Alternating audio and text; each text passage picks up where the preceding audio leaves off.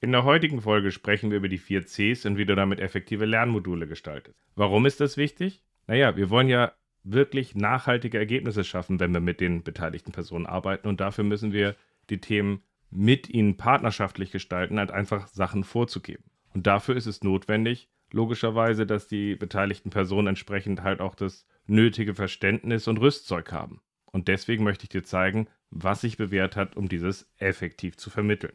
Und falls du mich noch nicht kennst, mein Name ist Ralf Kruse. Ich helfe seit 13 Jahren Organisationen dabei, agile Herangehensweisen effektiv zu nutzen, um ihre Herausforderungen zu meistern und biete seit drei Jahren ein agiles Mentoring-Programm an, aus dem ich selbst unglaublich viel lerne und hier in den aktuellen Folgen meine Insights und Learnings mit dir teilen möchte. Jetzt für diese Folge schaue ich beispielsweise zurück auf eine Session, die wir vor zwei Monaten hatten. Da hatten wir nämlich aufgearbeitet, was effektive Wissensvermittlung ausmacht oder ganz konkret, warum so viele Dysfunktionen bestehen. Da haben wir nämlich einfach mal die zu gängigen Themen, die typischen Dysfunktionen dem gegenüberstellt, wie man gängigerweise dort das Wissen vermittelt. Dabei wurde nämlich deutlich, dass wir uns ehrlicherweise gar nicht so wundern müssen, weil vieles, wie wir hier das Wissen vermitteln, reicht einfach nicht aus, um es so zu adressieren, dass diese Dysfunktionen gar nicht auftauchen.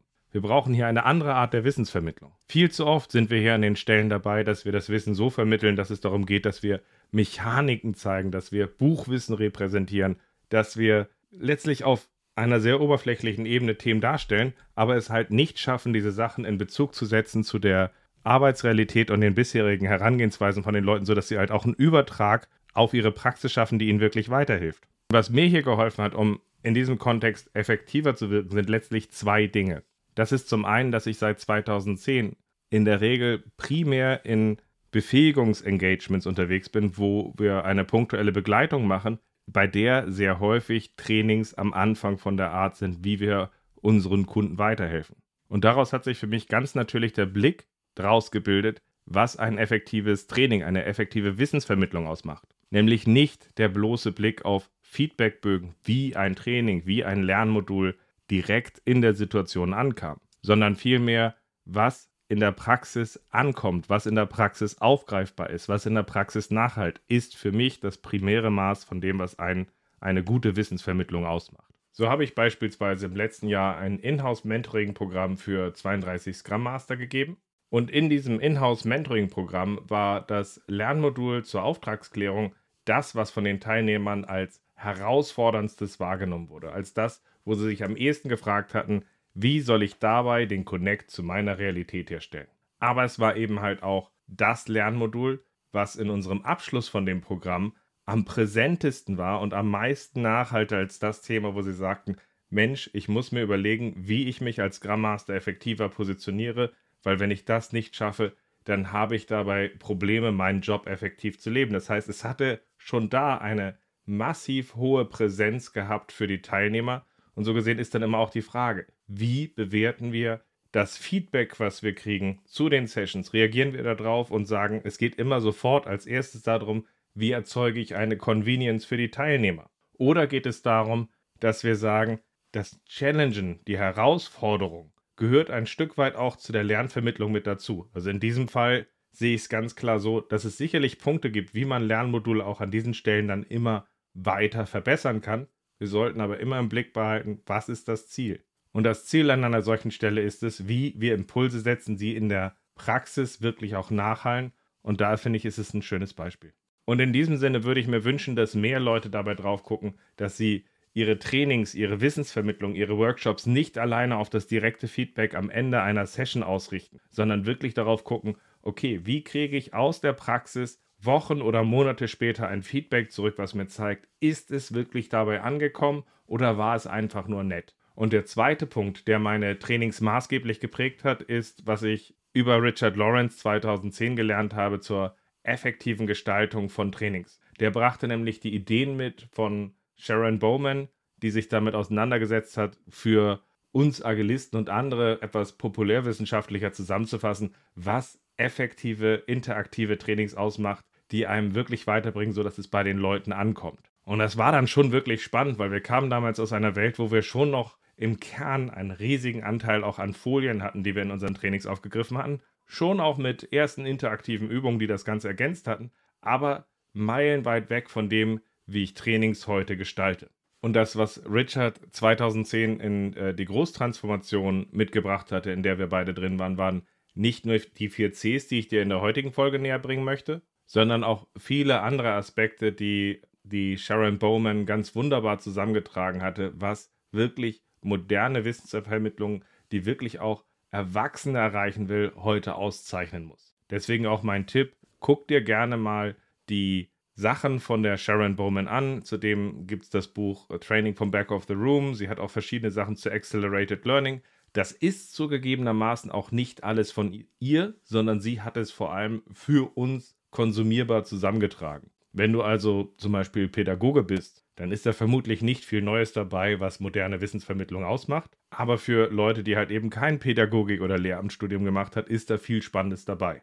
Ich rate dabei aber auch jedem Agilisten, der diese Konzepte kennenlernt und sagt, ha, ich habe jetzt gelernt, was moderne Trainings ausmacht, da trotzdem immer auch mit einer gewissen Demut ranzugehen im Vergleich zu dem, was zum Beispiel wirkliche Fachexperten in der Wissensvermittlung und in der Pädagogik gelernt haben. Denn beispielsweise habe ich es mit einer gewissen Freude wahrgenommen, dass auch in der Grundschule meiner Kinder es so ist, dass dort die vier Cs und die Arten, was auch interaktive, spielerische, didaktische Elemente inzwischen auszeichnen der Wissensvermittlung, auch in der Schule angekommen sind. Und wir uns manchmal dabei draufstürzen und Schule so betrachten, als ob sie heute noch so ist wie zu der Zeit, wo wir dahin gegangen sind. Und ich glaube, da hat sich schon einiges getan. Also zumindest bei uns in der Grundschule sind einige dieser didaktischen Konzepte nicht einfach nur graue Theorie, sondern wirklich angewendeter Alltag und das freut mich wirklich sehr. So, mit dieser Einordnung können wir jetzt natürlich mal drauf gucken, was sind denn eigentlich die vier Cs und vor allem, wie helfen sie uns ganz konkret dabei, eine bessere Wissensvermittlung zu organisieren. Denn ganz grundsätzlich ist das Thema ja, eine oberflächliche Vermittlung einfach von Mechaniken, das Runterbeten von Fakten, wird uns dabei gerade im agilen Kontext nicht helfen, dass die essentiellen Sachen, die Sachen, die wir wirklich verstehen müssen, bei den Leuten, mit denen wir arbeiten, ankommen. Denn gerade bei uns Erwachsenen gilt ja häufig der Punkt dabei, dass wir weniger und weniger Neues lernen, sondern vor allem die neuen Reize, die uns begegnen, in das altbewährte, was wir schon gelernt haben, einordnen und miteinander vernetzen. Das heißt, eine effektive Wissensvermittlung zeichnet sich letztlich dadurch aus, dass wir eine gewisse Anschlussfähigkeit herstellen müssen zu unserem bestehenden Wissen oder zumindest eine Neugier und Notwendigkeit schaffen müssen, wie wir Neues lernen wollen, damit wir dann überhaupt auch bereit sind, das Wissen dann für uns aufzunehmen, um es dann halt auch wieder für uns in einen praktischen Bezug zu setzen und uns ganz konkret die Frage zu stellen, und was nehme ich denn jetzt hier draus ganz konkret mit? Denn ansonsten stehen wir bei einfachen Konzepten wie selbst dem, was ein gut strukturiertes Backlog oder sowas auszeichnet, davor zu sagen, Mensch, ist das nicht einfach irgendwie eine andere Form von Work-Breakdown-Struktur? Kann ich das alte nicht einfach weiterleben? Und wir stellen dabei sehr schnell, sehr häufig einfach auch auf Durchzug und haben da bestimmte Begrifflichkeit und andere Sachen, die greifen wir auf und fragen uns eigentlich dann nur, und wie heißt das alte, was wir vorher gemacht haben, denn in diesem Scrum? Und da haben wir dann natürlich schon den Punkt dabei, dass das eben nicht das Wissen ist und die Art von der Erkenntnis und Verständnis, die wir dabei brauchen, damit wir mit den Leuten auf Augenhöhe arbeiten können. Die 4 Cs geben uns dabei eine Orientierung, wie wir unsere Wissensvermittlung effektiver organisieren und strukturieren können. Jedes C steht dabei für eine Phase dessen, was den Ablauf einer effektiveren Wissensvermittlung ausmacht. C1 ist Connect, C2 ist Concept, C3 ist Concrete Practice, C4 ist Conclusion. Und wenn wir unsere Wissensvermittlung an diesen vier Cs ausrichten, orientieren wir sie idealerweise immer auch an einem Lernziel, was wir dort ganz konkret mit unserer Wissensvermittlung erreichen wollen. Und das ist wirklich spannend, wenn man damit anfängt, weil du wirst sehen, dass wenn du dich fragst, was möchte ich übergreifend mit einem Training, mit einem Workshop erreichen und dann runtergebrochen, aber auch dich fragst bei jedem Modul, was will ich hier eigentlich vermitteln, dann kommst du unweigerlich auch zu der Frage, was ist dafür nötig und was ist dafür nicht nötig. Als ich damit angefangen habe, in der Richtung meine Trainings zu orientieren, glaube ich, habe ich fast 50 Prozent der Inhalte, die ich vorher vermittelt habe, rausgeschmissen. Das waren alles nette ergänzende Informationen, die mir damals wichtig waren. Aber als mir bewusst wurde, dass mit jeder ergänzenden netten Nebeninformation ich den Fokus ablenke von dem, was ich eigentlich vermitteln wollte, habe ich angefangen zu sagen, okay, ist das Kunst oder kann das weg? Das ist ein schmerzhafter Prozess, aber ihr müsst euch mal bewusst sein, dass wenn ihr euer Gegenüber, was in dem Thema gerade neu ist, was ihr dort vermitteln wollt, mit ganz vielen Sachen rechts, links immer wieder halt auch überlastet, überladet, dann ist die Wahrscheinlichkeit einfach immer kleiner, dass das, was euch jetzt wichtig war, ankommt oder dass die Leute vielleicht auch einfach zumachen. So gesehen, achtet wirklich darauf und überlegt euch mal, was sind die Ziele, was ihr übergreifend vermitteln wollt und auch runtergebrochen bei jedem Lernmodul, was ihr dort vermitteln wollt. Um das konkret zu machen, lasst uns einfach mal sprechen über mein Lieblingslernmodul, was ich über viele Jahre hatte. Das hieß Learning Through Increments. In diesem Lernmodul stand der Fokus darauf, dass die Teilnehmer lernen sollten, um bessere Lösungen zu entwickeln, streben wir danach, zügig aus Inkrementen zu lernen und dies nicht durch detaillierte Pläne zu verbauen.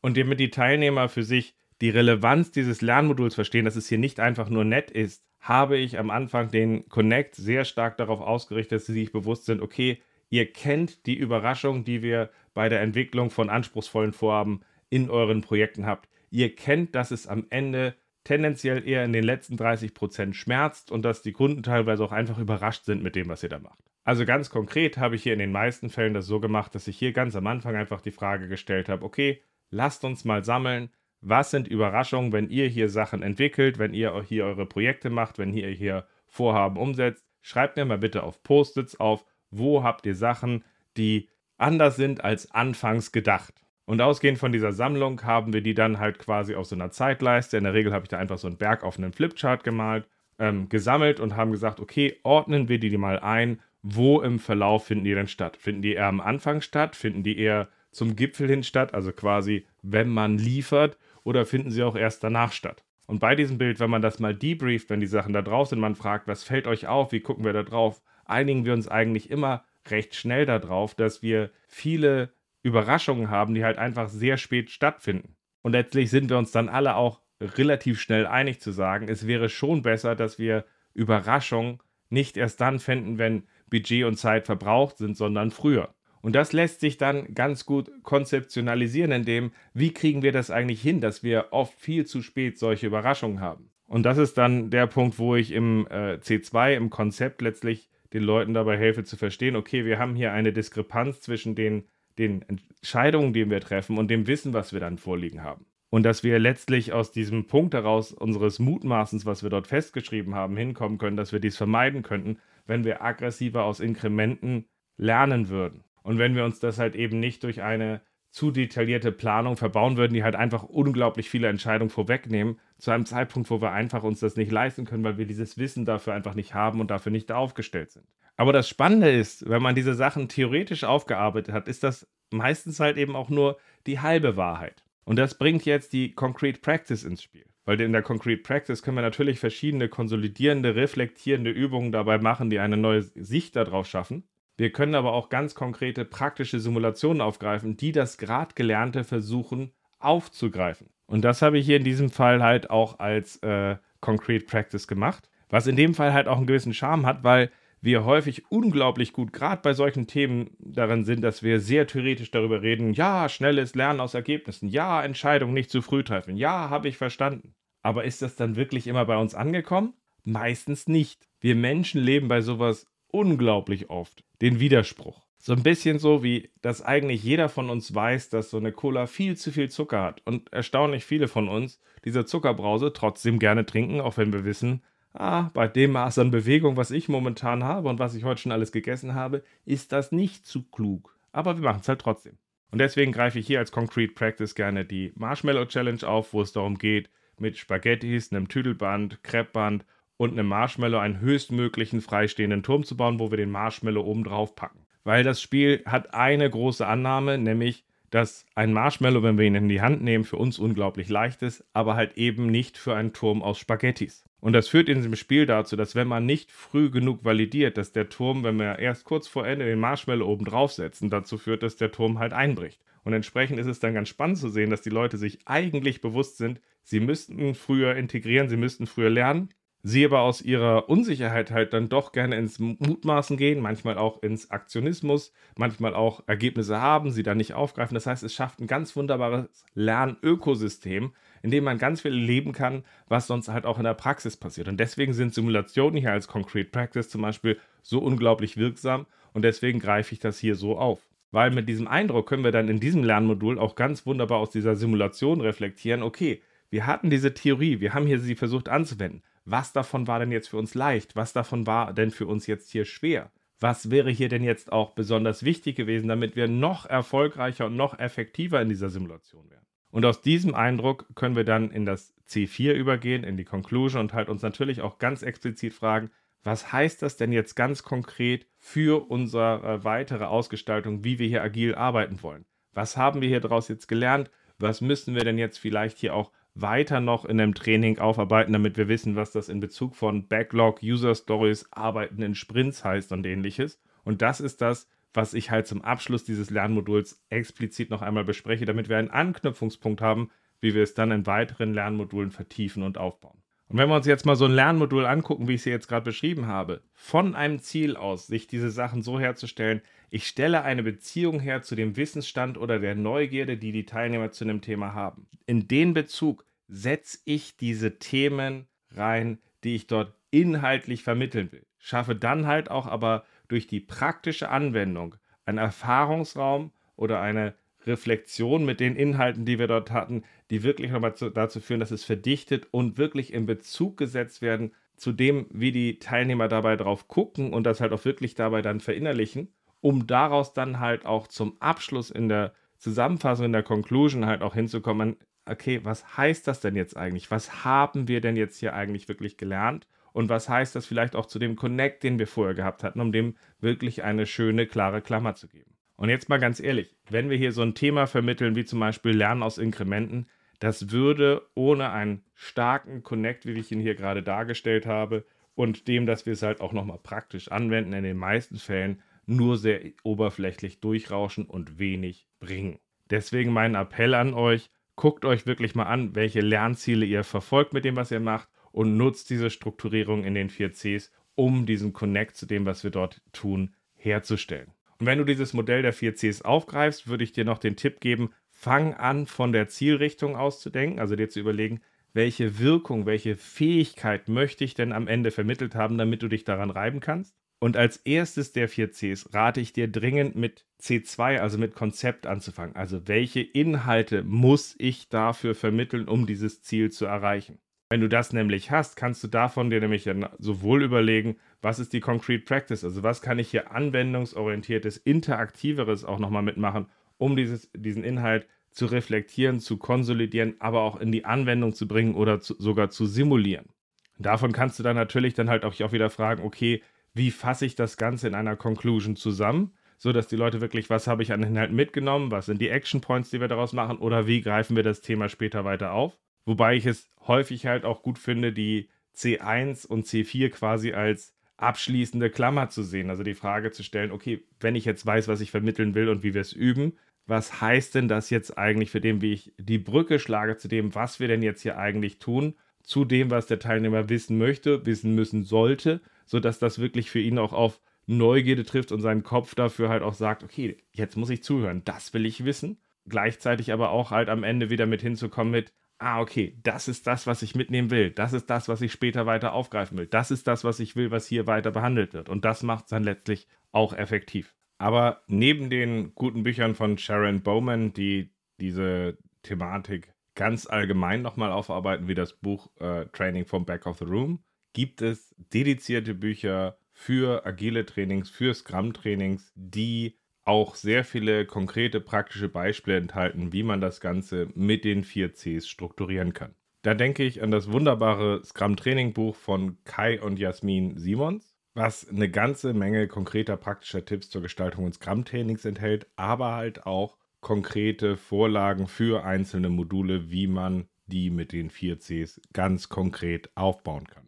Darüber hinaus gibt es sechs sehr spannende Workbooks von Growing Agile aus Südafrika, die du bei denen auf der Webseite kaufen kannst, die ganz dediziert zu verschiedenen Schwerpunktthemen die Workbooks mit konkreten Leitlinien und Hilfen bereitstellen für die 4Cs. Sei es für den Scrum Master, sei es für Facilitation, sei es für Agile Requirements, für Agile Testing, für Release Planning, aber auch für Mastering Backlogs. Diese Bücher enthalten alle sehr konkrete Tipps, wie man einzelne Lernmodule ganz konkret mit den 4 Cs aufbauen kann und können ein wunderbarer Startpunkt sein, wenn du Workshops nach diesem Muster gestalten möchtest. Was natürlich die spannende Frage aufwirft, wenn es so konkrete Bücher gibt, die halt auch eine ganze Menge Templates und Schablonen enthalten, wie man einzelne Lernmodule gestaltet, von bewährten, anerkannten Autoritäten, warum solltest du dich damit auseinandersetzen? Warum solltest du verstehen, wie du selber einzelne Lernmodule gestaltest? Das ist nämlich eigentlich ganz einfach. Ich denke, du kannst es besser.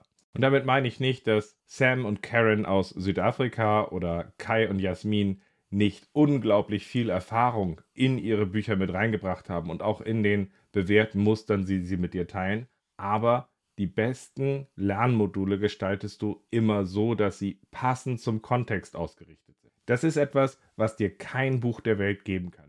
Nämlich du kannst aufgreifen, wo die Leute in deiner Umgebung stehen. Das heißt, den Connect zu ihren Vorerfahrungen herstellen, zu ihrer Neugierde und Wissensdurst, den sie schon haben, beziehungsweise den du halt auch erzeugen kannst, indem du halt passend im Connect einen Aufgriff schaffst, der dazu führt, dass sie sagen, oh Mann, damit muss ich mich auseinandersetzen. Und genauso kannst du auch die Übung gestalten und genauso kannst du auch dabei gucken, wie du es zusammenfasst, sodass du es ganz praktisch, ganz konkret in den Arbeitsalltag im C4, im Abschluss, in der Konklusion überführst. Auch dazu möchte ich dir ein ganz konkretes Beispiel geben, nämlich ausgehend von dem Lernmodul, was ich vorhin hatte mit dem Lernen aus Inkrementen. Denn vor zehn Jahren habe ich mal drei Semester lang eine Vorlesung zur agilen Softwareentwicklung an der HAW in Hamburg gegeben. Und das Spannende ist ja, dass der Kontext von Studenten in einem Bachelor in einem ganz anderen Zustand ist, als Leute, die aus der Arbeitserfahrung dir zurückspiegeln können, wo sie welche Überraschungen haben. Mehr noch, in der ersten Vorlesung haben mich die Studenten massiv getriggert, weil ich habe mit ihnen darüber gesprochen, dass ähm, die meisten Projekte, die meisten Vorhaben in der Software in der Realität scheitern und wir uns darüber unterhalten sollten, wie das Ganze zu vermeiden ist. Dass im Arbeitsalltag, in der Realität später es dazu gehört, dass es halt eben nicht alleine darum geht, dass man diszipliniert gut eine Software und eine Architektur designt, um sich optimal vorzubereiten, sondern dass Überraschungen und viele Annahmen, die halt so nicht ganz eintreten, dazugehören und dass ein Scheitern so normal ist wie die Verlängerung bei einem Großprojekt wie der Elbphilharmonie das war etwas, was einfach in der Breite bei den Studenten so nicht präsent war. Und entsprechend habe ich dieses Lernmodul auch auf die Bedürfnisse und den Stand, wo die Studenten gerade standen, angepasst. Also ganz konkret habe ich mit ihnen durchgesprochen, hey, was ist die Softwarekrise? Also dass die meisten Softwareprojekte scheitern. Und dann habe ich sie auch noch als Teil des Connects gefragt, okay, und was habt ihr hier bisher in den letzten vier plus x Semestern gelernt, um diese Herausforderungen zu meistern? damit ihr halt eben nicht in diese späten Fehler und Probleme reinlauft. Da haben mir die Studenten unglaublich viel geteilt in Richtung von sauberen Designs, wie man Architekturen testbar macht, die ganze Batterie, die dabei, äh, man so lernt dabei, dass man ordentliche Lösungen aufbaut. C2 und C3 habe ich ähnlich gestaltet, wie ich es vorhin beschrieben habe, nur dass ich sie in dem Fall mal kreativerweise umgedreht habe. Das heißt, wir sind am Anfang erst einmal in eine Übung reingegangen, haben gesagt, okay, wir bauen jetzt mal einen Spaghetti-Turm aus Marshmallows, sodass man halt einfach dabei direkt auch erlebt, wie das Ganze halt so passiert. Danach sind dann üblicherweise so drei Viertel der Türme eingestürzt und das haben wir dann gedebrieft auf das äh, Konzept, mit dem, dass wir halt zu viele Entscheidungen bei zu wenig Wissen treffen und es halt verpasst haben, früh zu validieren, um daraus halt wirklich auch rauszuarbeiten, okay, was hilft dabei, dass man diese Probleme vermeidet und mit dem Eindruck sind wir dann halt in den Abschluss gegangen und haben die Frage gestellt, und wenn wir jetzt gerade sagen, dass wir häufig unter nicht validierten Annahmen scheitern, was habt ihr denn bisher hier im Studium gelernt, was euch dabei hilft, damit umzugehen? Und dabei kam dann eher so die Aussage, vielleicht der Post-it da unten. Dieses angepasste Framing auf die Situation der Vorlesung hat dazu geführt, dass den Leuten sehr schnell sehr klar wurde, okay, die Sachen, die ich bisher gelernt habe und das, was ich hier gerade erlebt habe, zeigt mir einen Punkt aus, zu dem ich mehr wissen möchte, zu dem ich klarer auch wissen möchte, wie wir das weiter aufarbeiten, sodass ich von diesem allgemeinen Konzept, ähm, wie Probleme entstehen und wie ich das Ganze vermeide und wie ich davon betroffen bin, weiter wissen möchte in dieser Vorlesung, was kann ich dazu tun, dass ich damit besser umgehen kann. Und solche Arten von Anpassung sorgen dafür, dass du in deiner Firma als Scrum Master oder Agile Coach sehr bewusst dich damit auseinandersetzen kannst, okay, was liegt hier in meinem Kontext vor? Gibt es Probleme oder andere Themen, die ich hier ganz spezifisch aufgreifen kann? Gibt es hier Lernbedürfnisse? Gibt es hier Neugierde, die ich zu dem Thema so aufbauen kann, dass wir aus dem ganz anders in die Wissensvermittlung reingehen können? Und können wir mit dem, wie wir auch während dieses Lernmoduls praktizieren, als auch wie wir es abschließen und dann weiterführen, eine ganz andere, klare Sicht schaffen, die uns wirklich weiterhilft, diese Themen aufzugreifen und weiterzubringen. Und da baue ich auf dich, dass du dir diese Podcast-Folge zu Herzen nimmst. Nicht nur, dass du guckst, dass du dir vielleicht das ein oder andere Buch mit Schablonen für die 4Cs kaufst und sagst, hey, da kann ich mich gut anlehnen, weil das ist ein wirklich guter Start, sondern dass du dir halt eben auch bewusst bist, ich kann in meinen Kontext reinhorchen. Ich kann dabei lernen an der Stelle, dass ich das noch besser, noch spezifischer auf uns beziehe und damit die Wirkung deutlich erhöhe und damit dabei auch helfe, typische gängige Dysfunktionen zu vermeiden, weil die Leute es in ihren Arbeitsalltag reflektiert kriegen, eingeordnet kriegen und aufgegriffen kriegen. Und davon brauchen wir mehr, damit wir die vielen scheiternden und strauchelnden agilen Umgebungen vermeiden können, weil die Leute einfach viel besser mit euch daran arbeiten können. Und in diesem Sinne hoffe ich, dass du aus dieser Folge einiges mitgenommen hast, um dir Gedanken dazu zu machen, wie du die Wissensvermittlung, wie du Lernmodule für dich effektiver aufbauen kannst. Wobei ich zum Thema Wissensvermittlung tatsächlich auch noch die ein oder andere Folge im Hinterkopf habe. Die eine Folge, die ich eigentlich jetzt aufnehmen wollte, ist die zu dem, was meinen persönlichen Trainingsstil auszeichnet und was sich im Stile meines Trainings bewährt hat. Dabei ist mir allerdings aufgefallen, dass ich als Vorbereitung auf diese Folge erstmal diese aufnehmen muss und war dann überrascht, wie viele Teilaspekte hier dann zutage kamen. So gesehen war ich im Geiste des äh, Fokus hier auch sehr froh, dass wir das jetzt einmal so zusammengefasst haben. Aber darüber hinaus überlege ich auch, ob ich nochmal Folgen machen sollte zu den Inspirationen, die ich gezogen habe aus dem Training von David Anderson, Jerry Weinberg oder auch aus dem Online-Programm von Christopher Avery, die mich maßgeblich geprägt haben, wie ich heute Fortbildung und Weiterbildung verstehe. Ich freue mich aber auch darauf, dass ich in dem Podcast Agile Focal Point von Mike Leber und Harald Wild diese Woche noch zu Besuch bin, weil die beiden wollten sich mit mir auch darüber unterhalten, was für mich moderne Weiterbildung ausmacht und da freue ich mich sehr drauf, weil ich die beiden sehr schätze und auf die Fragen schon sehr gespannt bin, weil es ist ja schon nochmal ein Unterschied an der Stelle, ob wir eine Folge von Scratch alleine machen oder ob die Leute Fragen stellen. So gesehen, ich finde das, was die beiden machen, super und freue mich da einfach schon auf den Austausch. So gesehen hoffe ich, dass wir uns hier oder in der Podcast-Folge bald wieder hören. Bis dann.